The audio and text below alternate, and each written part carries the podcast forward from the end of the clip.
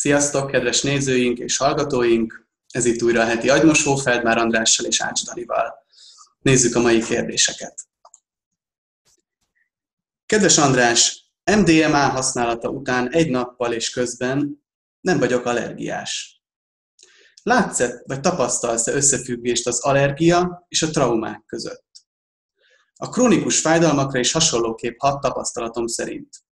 Van-e bármiféle MDMA terápiával kapcsolatos megfigyelésed vagy tapasztalatod? Köszönöm a válaszod. Ez egy eh, nagyon érdekes kérdés, eh, és eh, én remélem, hogy valódi mély kutató munka feltárja a valódi feleletet. Én csak, nekem csak sejtelmeim vannak erről ott, ott kezdeném, hogy egy paciensem, aki úgy jött be, mint egy 50 éves nő, de nem sokára megmutatta magát, mint egy 7 éves kisfiú, ilyen többszörös személyiségnek lenne címkézve, teljesen úgy nézett ki, úgy tűnt, ahogy megismertem, mintha egy testben több ember élne együtt, és mégis külön. Olyan, mintha egy hardwareben több szoftver lenne ővel az történt például, hogy amikor a kisfiú jött ki belőle, akkor nem kellett szemüveget viselnie, és nem voltak allergiái. Amikor visszajött ő, mint 50 éves nő, az allergiája visszatért, és szemüveget kellett viselnie. Néha ő lázas volt, de a fiú nem, ő szorongott, de a fiú nem.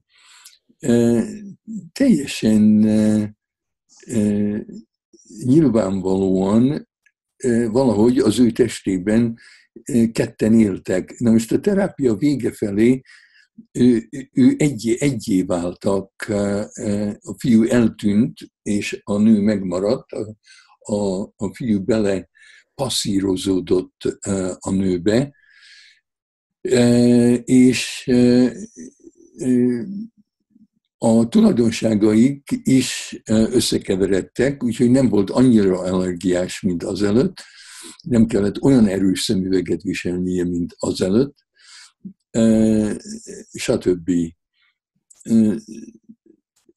Na most, ami az MDMA hatása alatt történik, az lehet, hogy traumával kapcsolatos, lehet, hogy nem, de minden allergiának az a alapja, hogy a immunrendszerem valami ellenségeset talál a környezetben, és attól akar engem megvédeni. Tehát a, a minden reakció, egy túlreakció, egy elképzelt ellenség irányában. Én, hogyha csak úgy felvázolom ezt a dolgot nagyon gyorsan, úgy érzem, hogy az én kapcsolatom mondjuk az anyámmal, amikor pici voltam, rá vettítődik a világra. Hogyha vigyáznunk kellett arra, hogy mit mi mérgező, vagy hogyan mérges rám az anyám. Úgyhogy ha ki kellett szűrnöm az anyámból a jót, hogy táplálkozhassak, de ne mérgezzen meg a, az ő negatív érzéseivel, akkor a világot is úgy veszem be, hogy nagyon kell vigyáznom, hogy mi az, amit magamba építhetek, és mi az, amit ellenségként el kell hárítanom. Na most az MDMA hatása alatt nincs ellenségem. Az MDMA hatása alatt az ember szíve kinyílik, ami már maga a sebezhetőség, a, a védtelenségnek a szimbóluma. Tehát az MDMA hatás alatt nem védekezem pszichológiailag sem, beengedem a másikat, hanem egyedül vagyok, és beengedem a világot. Úgyhogy valahogy ez lehet az a változás az MDMA alatt, ami megengedi azt, hogy ne legyek allergiás. Na most, hogy ennek mi a mechanizmusa, hát szerintem azt remélem az elkövetkező 50 évben megtudjuk. Az jutott még eszembe, amit egyszer meséltél, vagy írtál talán a tudatállapotok szivárványában, hogy a meditációval valami hasonlót, hogy hogyha meditálok, és náthás vagyok, akkor lehet, hogy amíg meditálok, addig eltűnik a nátha, és ha visszajövök a hétköznapi tudatállapotba, akkor újra be van dugulva az orrom.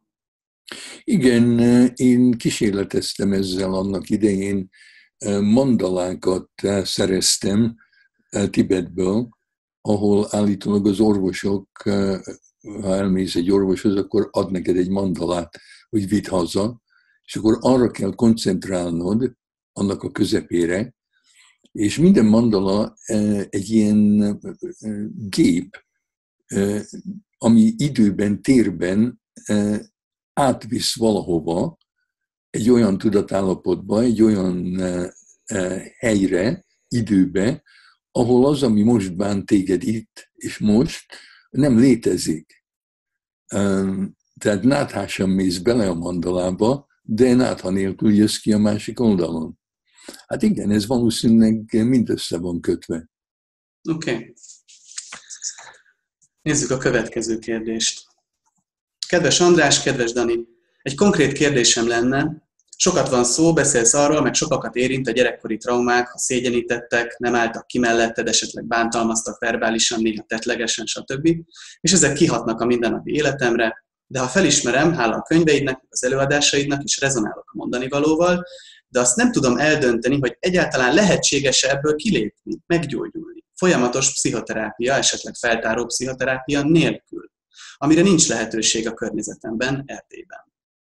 Gondolok elsajátítható praktikákra, például meditáció, Stanislav Grof féle transzlégzés. Mit tudnál tanácsolni? Nem olyan rossz a helyzet, de sokat szorongok. Nehezen engedem el magam, és úgy gondolom, ezek visszavezethetőek bizonyos traumatikus eseményekre. Egyszer azt mondtad, abból lesz jó sámán, aki sokat szenvedett. Én úgy érzem, jó sámán lennék, de ahhoz először meg kéne szabaduljak a saját démonaimtól. Köszönöm a válaszod, Péter. Hát igen, ráérzel arra, hogy mi a lényegét, mint hogy nem bántottad magad, valaki bántott, nem tudod meggyógyítani magad, valakinek a társaságában kell, hogy meggyógyuljál. A, a trauma legegyszerűbb elképzelése és teóriája, elmélete a Judith Louis Herman könyvéből származik, ott nagyon jól leírja a trauma és and recovery, a traumából való gyógyulás, amiben három fázisát írja le a, a, a, traumában, a traumából való gyógyulásnak. Az, az első az, hogy legyen valami, egy, egy, egy pici legalább biztonságérzés, bizalom és biztonság. Na ez nem, ezt nem lehet egyedül csinálni, ez, ez, ez, ezeknek az érzéseknek köztem is valaki más között kell, hogy megnyilvánuljanak. Tehát társaságban érezhe, kell, hogy érezzem magam, a terapeuta társaságában, vagy egy barát társaságában, vagy egy, egy, egy másik ember társaságában, addig kell vele lennem, amíg meg nem bízok benne, amíg nem érzem biztonságban magam vele. Abban a pillanatban, amikor ez megtörténik, automatikusan, mindenféle trükk nélkül el, elkezdek emlékezni, és megsíratom, meggyászolom azt, amit velem tettek. Ehhez kell az a társaság, a, a, a, amiben tudom, hogyha gyengélkedek, tehát amikor a, a, a gyász az annyira sebezhetővé tesz, hogyha valaki van körülöttem, akiben nem tudok megbízni, akkor nem is megyek oda. Mert miért tenném magam sebezhetővé valakinek a társaságában, akiben nem bízok meg? A bizalom az, hogy akkor se fogsz bántani engem, amikor nem tudnám megvédeni magam. Tehát ha, ha beleengedem magam a gyászba, akkor nem tudom megvédeni magam. Akkor szükségem van valakire, aki megvédene, ha erre szükség lenne. Mikor ennek a második fázisnak vége van, a harmadik fázis a, a, a, az újra kapcsolódás, mert minden kapcsolatom egész más lesz, amikor már befejeztem a múltal való dolgomat, és ezt csak úgy lehet befejezni, hogy az ember meggyászolja azt, amitől megfosztották, meggyászolja azt, aminek nem szabadott volna megtörténnie. Tehát szükséged van egy másik emberre, nem lehet egyedül megcsinálni. Ennek, ennek az embernek nem kell, hogy egyetemi diplomája legyen, ez, ez, ennek csak egy, egy, egy jó embernek kell lenni, egy jó barátnak. Még akkor is, amikor mondjuk uh, graféle translégzést csinálsz, akkor se szabad egyedül lenni, akkor is ott kell lenni valakinek melletted, hogyha esetleg szükséged van, akkor megfoghatod a kezét. Nagyon sokszor hangsúlyozod, és gondolom nem lehet elégszer, most nekem is eszembe jutott a transzlégzéssel kapcsolatban, vagy az MDMA-vel kapcsolatban, hogy nem maguk ezek a módszerek vagy szerek azok, amik segítenek, hanem a kapcsolat. Igen, ez, ez sajnos nagyon gyakran elfelejtjük, mert könnyebben bízunk meg valami folyamatban, valami technikában, vagy valami orvosságban, vagy valami szerben, mint egy másik emberben. Tehát itt, itt, itt nagyon fontos arra rájönni, hogy ami történik, az mindig közöttünk történik, a jó is, meg a rossz is. Mai utolsó kérdésünket olvasom. Kedves András és Dani, Miért van az, hogy 34 éves nőként olyan embereket vonzok be az életembe, akik tárgyként kezelnek? Erőszakosak és megpróbálnak megalázni, lekicsinyíteni mások előtt, mint azelőtt a szüleim is tették. Bár introvertált típus vagyok, és talán szégyenlősnek is tűnhetek mások szemében, nem vagyok manipulálható és gyenge akaratú sem. Az ilyen emberekkel gyorsan megszakítom a kapcsolatot, mint annó a szüleimmel is, ahogy alkalmam nyílt rá de arra egyszerűen nem találok magyarázatot, hogy miért találnak meg az ilyen típusú emberek folyamatosan. Egyszerűen belefáradtam abba, hogy barátokat keressek, szó szerint kimerültnek érzem magam, ha társasági életről van szó. Már én magam sem tudok, mit, tudom, mit csinálok rosszul, és úgy érzem, hogy egyre jobban befelé fordulok, mert egyszerűen mindig ilyen emberekbe botlom. Köszönöm a válaszodat. Hát tudod, mi a válaszom, halvány gőzöm nincs, hogy ez, ezt miért csinálod. De igazad van, te csinálod. Az első dolog, ami eszembe jut, az az, hogy nézd, három, háromféle pozícióban élhetsz. Élhetsz rossz társaságban, tehát mint ahogy elkezdted az életedet, ahogy mondod, a szülei társaságában, vagy olyan embereknek a társaságában, akik erőszakosak. Élhetsz egyedül, és élhetnél olyan emberek társaságában, akik szeretnének téged, és akikkel jobb együtt lenni, mint egyedül. lenni. Na most ez a harmadik lehetőség szerintem neked veszélyes. Ezt te elkerülöd nagyon okosan. De miért? Valószínűleg azért, mert akármennyire bántalmaztak is a szüleid, te mégis szeretted őket. Minden gyerek szereti a szüleit, akár kik is a szülei. És a szeretetnek az egyik része az, hogy próbáljuk megvédeni azt, akit szeretünk, mindenféle bántalomtól. Tehát, hogyha az egész életedet arra szenteled, hogy bebizonyíts magadnak, hogy a szüleidnél jobb társaság nem létezik, hát akkor most már 34 éve ezt bizonyítod. Tehát